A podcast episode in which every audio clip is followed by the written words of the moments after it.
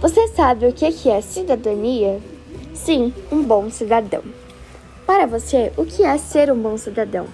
Aquela pessoa colaborativa e que tenta ajudar ao máximo que conseguir. Aqui no Brasil, a cidadania é para todos?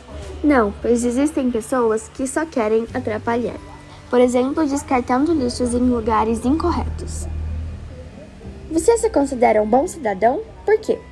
Sim, pois tento ajudar o máximo que eu consigo. Quando vejo alguma atitude incorreta, eu tento consertá-la.